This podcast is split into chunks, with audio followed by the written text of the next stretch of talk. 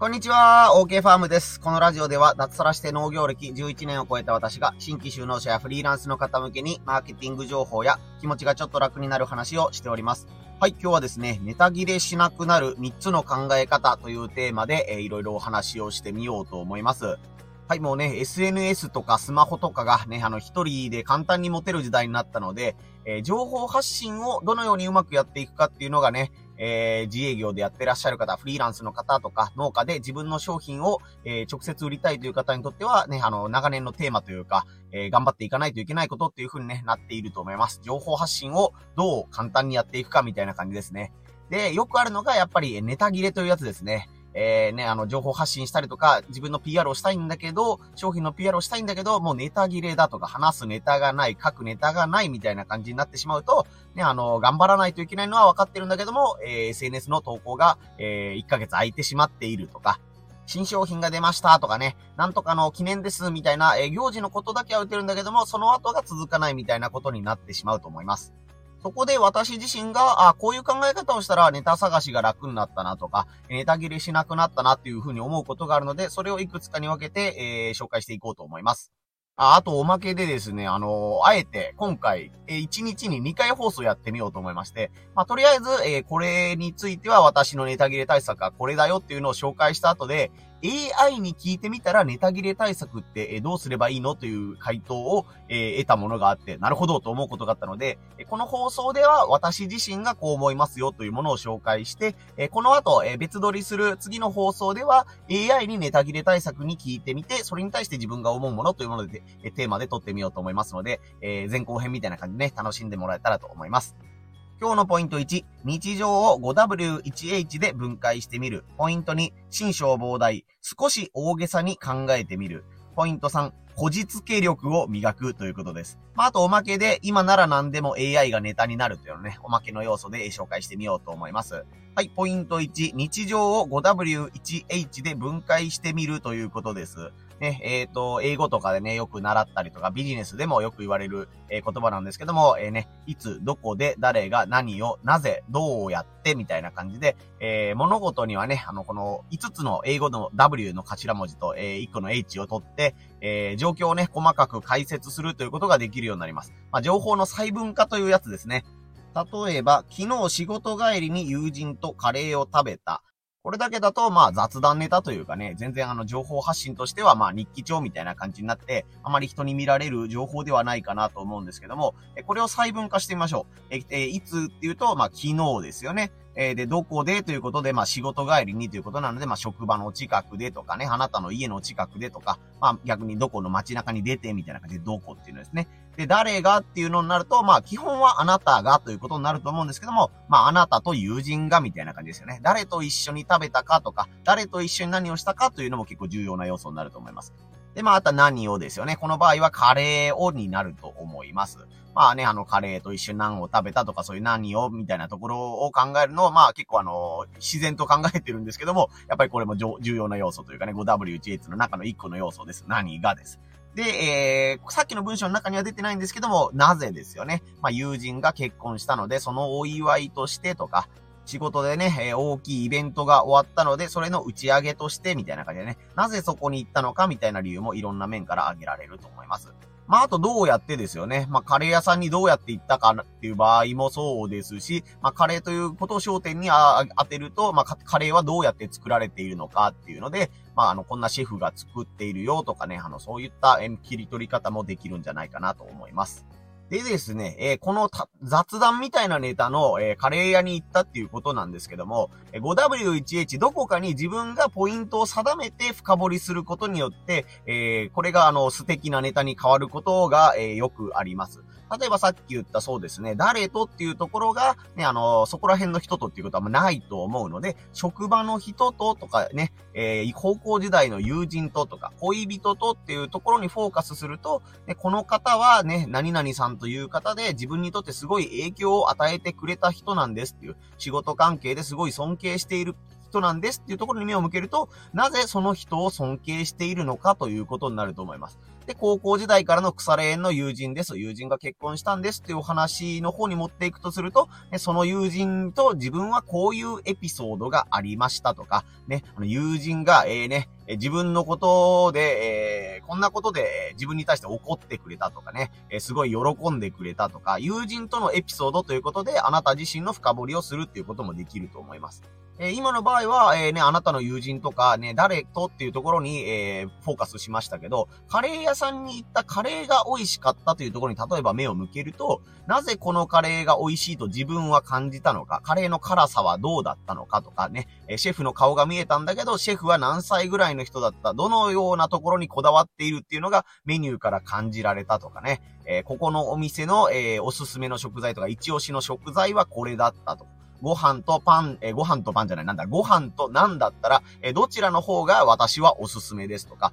食べ物にフォーカスしたり、食べ物のこだわりを語ることによって、ね、あの、ね、こ、ここのカレー屋さん行ってみたいなというふうに思ってもらえたりとか、ね、あの、農業やってらっしゃる方だったら食材の方にフォーカスするということができるようになると思います。だからまあ、あの、カレーを食べに行ったっていう全体像だけを見てしまうと、どうしてもね、あの、カレーが美味しかったですっていうことにしかならないと思うんですけども、カレーを食べに行った理由は何なのかとか、誰と一緒に行ったのかとか、いつ行ったのかね、仕事帰りだったのか、それとも仕事の前に気合を入れるために行ったのかとかね、そういう感じで、5W1H のどこかに特化して目を向けると、えー、ね、意外とネタが、あ、こういう切り口があるなというか、今まで思う、自分で考えてなかったけど、こういう視点で見ると、えー、こういう話ができるなというネタが出てくるんじゃないかなと思います。えー、これが日常を W1H で分解してみるというお話でした。え次がですね、新消防隊、少し大げさに考えてみるということです。はい、これ私、得意分野です。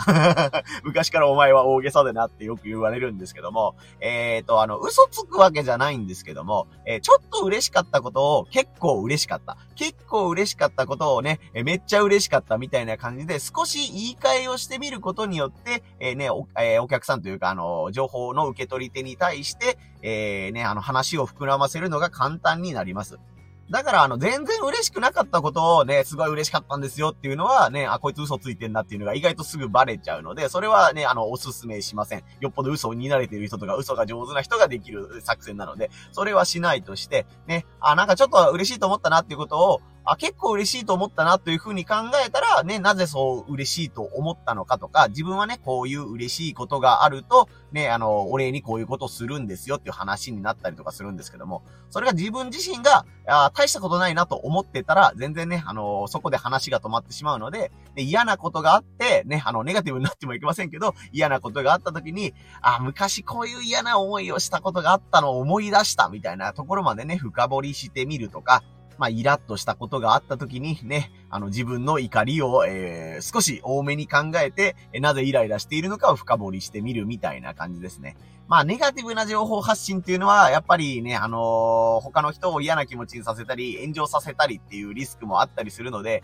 まあ、使いどころとかは、まあ、考えてもらった方がいいかなと思うんですけども、えー、ね、あのー、感情を少し大げさに考えてみると、ね、あの、ネタが膨らむということがあるので、この、あの、えー、新章問題っていうことね、少し大げさに考えてみるということで、えー紹介しました。まあ、やっぱり喜びを表現するときに少しオーバーに喜んでみるっていう癖をつけると、ね、あの、いろんな、えー、今まで忘れていた出来事を思い出したりとかね、周りの人に、えー、プラスのイメージを与えるっていうことはできるかなと思うので、個人的にはこれがおすすめです。そして三つ目がですね、こじつけ力を磨くというやつですね。えー、これはですね、僕あのー、地元のローカルのラジオ番組とか、まあ、深夜ラジオ、オールナイトニッポンみたいなのが結構好きなので、ね、あの、こう、 Voicy とか、 stand.fm とか聞きながら空いた時間でね、聞くようにしてるんですけども、話が上手な人って、えー、ね、あの、スタート地点とゴール地点の差がめちゃくちゃ激しいね、例え話とか、えー、話の飛躍をするんですよね。皆さんも経験、あの、お話とかね、お笑い芸人とかの話とか聞いてて経験あるかと思うんですけどもね、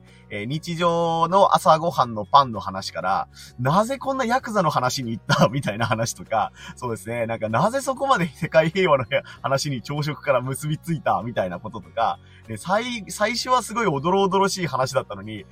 最終的に自宅のね、家庭内の家具の話になるのか、みたいなのとか、え、そこからそこに飛ぶっていうね、え、その落差がやっぱりね、面白いというふうに思われるんじゃないかなというふうに、え私自身は思っています。まあ、あの、そういう要素もあるということでね、え近いところでと、こう、ぐるぐるぐるぐる堂々巡りをして面白いみたいなネタもあると思うんですけども、まあちょっと話が脱線しちゃったんですけども、もう連想ゲームですよね。そうですね。例えば、うん、今日今広島県雨が降ってるんですけど、雨が降っているということだ。雨が降っているということは、もうん、傘、う、傘。傘といえば、学生時代にね、コンビニで傘を買ったのに、1時間後に盗まれてなくなっちゃったっていう悔しい経験をしたことがあるよね、みたいな感じで、うん、悔しい経験、悔しい経験って言ったらなんだ、うん、悔しい経験を防ぐにはどうすればいいんだっていうことで、えー、あ、そうだ、傘を盗まれないためにはこうすればいいですよね、みたいな感じで、これってビジネスにも活かせますよね、みたいな感じで、雨が降っていることから、えー、ね、自分の、えー、雨の思い出、雨の思い出といったら傘を盗まれたこと、えー、傘を盗まれたことは何かに活かせないか、あ、そうだ、ビジネスに活かせせるぞ、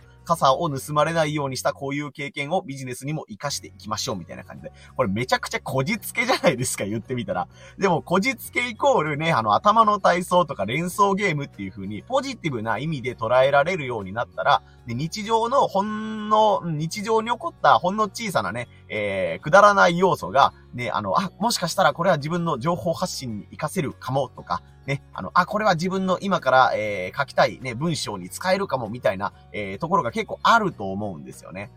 そして多分これは最初ははっきり言って滑ります。いや、あの、はっきり言ってそれはこじつけすぎやろと。えー、ね、その話からその話に行くのは無理だろうというのが、えー、情報発信を繰り返す中で、まあ、簡単に言うと恥をかくということが最初はあると思います。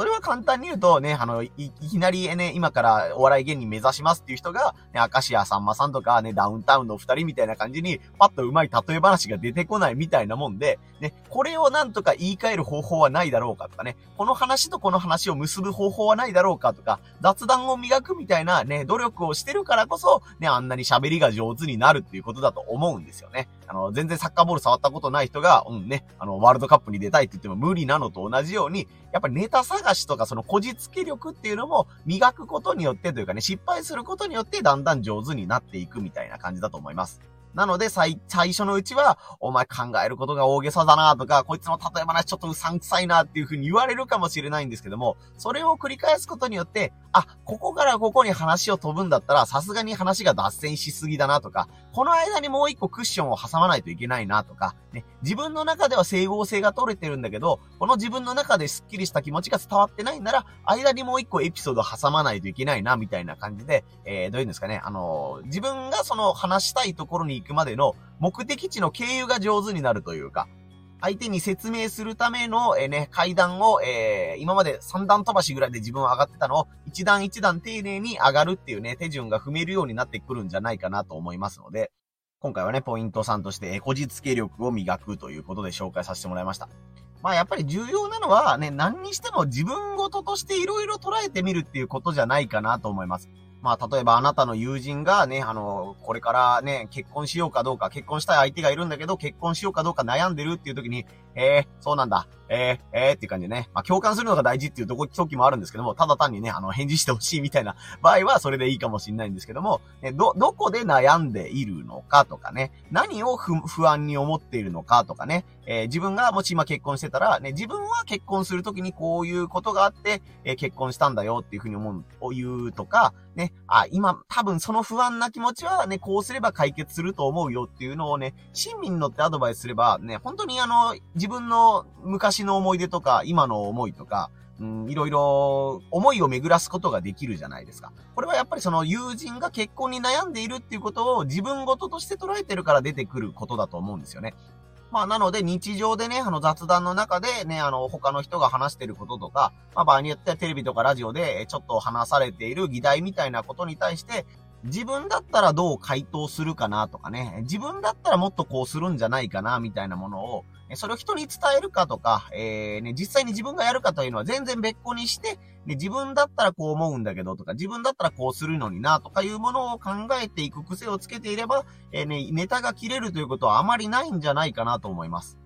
まあやっぱ情報発信、ネタ切れっていうのはインプット不足から起こるというふうに言われてるんですけども、ね、普段接している、自分が接している人とか、目に入る環境とかを見たときに、それを、えー、ただの風景として見るか、自分ごととして何か活かすチャンスとかネタはないかなというふうに見ておくだけで、ね、ネタ切れになる、えー、リスクを減らせるというか、あ、ここにもこんな面白い発見があったみたいなね、えー、繰り返しをすることで、まあ、あとそれをメモすることですよね。こんな面白いことがあったとか、ここすげえと思ったみたいなことをちょこちょこメモすることによって、え、ネタ切れは防げるかなと思いますので、え今日お話ししたのが3つが、まあ、日常を 5W1H で分解してみるっていうのと、ね、少し大げさに考えてみるっていうのと、まあ、こじつけ力、連想ゲームみたいなことを磨いてみるっていうのを試してみてもらえたらなと思います。で、えー、今限定というかね、2023年限定のネタなんですけども、今なら何でも AI を絡めることによってネタができるというね、えー、ボーナスタイムです。AI が今広がりつつあるから、えー、できる AI ですね。え、AI をネタにすれば、ネタにはとりあえず困りませんよということで、えー、これはあの次の放送で実際に自分がね、あの AI に聞いてみたっていうことをやってみようと思うんですけども、えー、なんていうんですか、あのそろばんを使っていた世代に突然電卓が出てきた時のショックっていうのはすごかったと思うんですよ。ね、あの、紙の辞書を引いていた人が、電子辞書が出たよっていう時のあの衝撃はすごかったと思うんですよ。で、その時に、え、電子辞書ってどんなものなのみたいな感じで、これやっぱあの、使ったことがない人はこう、話が盛り上がるじゃないですか。それの AI 版が今まさにですよね。え、AI ってなんか嘘ばっかり言うって聞いたけど、本当のとこどうなんとか、ね、あの、こんな相談を持ちかけてみたら AI は何って答えてくれるのみたいな感じで、うん、そうですね、多分1、2年はまだ盛り上がると思います。ただこれが5年、10年経ってくると、いや、AI なんか日常に溢れてるから、そんなわざわざ AI に聞いてみたなんてやったことやっても誰も見るやついないだろうっていうことに、多分3年5年経ったらなるんじゃないんですかね。今更なんか電子辞書の凄さを私が語りますみたいなことを僕が今から熱弁したとしても、いやまあ電子辞書ってまあ、まあ便利さはもう分かってるよみたいな感じになるじゃないですか。ね。それとかあの、スマホの便利さを語りますみたいなこと言ってね、えー、ガラケーしか使ったことがない人がいたらまあね、食いつくかもしんないですけど、ね、大多数の人はそんなん誰でもスマホの凄さは知っとるってみたいな感じになるじゃないですか。なので、あの、今限定ですけど、ね、例えばあの、後で実際にやってみようと思うんですけども、AI にネタ切れをしなくなるにはどうすればいいですかというのを聞いたら、こんな回答が返ってきました。これは僕と同じ考えでした。すごいとなるのか、ああ、まだまだ AI ってダメだなと思いましたっていう風になるのか、ね、あの、あ、AI の考えと僕の考えをミックスすれば、すごくいいネタができました、みたいな感じでね。AI に聞くことで、えー、その場でネタが返ってくるとか、自分の、えー、観察眼がね、あの、磨かれて返ってくるみたいなことになるかなと思うので、えー、チャット GPT とかね、あの、Google が出してる Bard とかいろいろあるんですけども、無料で使えるツールもね、ほんとたくさん出てるので、ネタがないと思ってる人は、えー、チャット GPT に、ネタがないんですけど、どうすればいいですかとか、私のこの日常のね、あの、例えばカレーを、あの、後で実際やろうと思うんですけど、カレーを食べましたっていうことを切り取って、これをネタにしてくださいっていうのをお願いしたら、えー、結構ね、えー、優秀なネタが返ってきて、おー、すげえということもあったりするかなと思うので、えー、今は、今限定なんですけども、えー、AI に絡めていろんな物事を考えてみるというのをネタにしてみてはいかがでしょうかということで紹介しました。はい。ということで、今回はネタ切れしなくなる3つの考え方というテーマで、え、お話をしてみました。えー、後半はね、あの、さっきのカレーをもとに、カレー屋さんに行ったというね、ネタをもとに AI に、えー、ネタ切れしなくなる方法を聞いてみようと思いますので、そちらもお聞きください。はい、こんな感じで、えー、農家の方とかね、フリーランスの方向けにマーケティング情報とか気持ちが楽になる話みたいなことと、まあさっきみたいな AI みたいなね、話も時々してますので、よかったら音声配信の、えー、とか SNS のフォロー、チェックもよろしくお願いいたします。以上、OK ファームでした。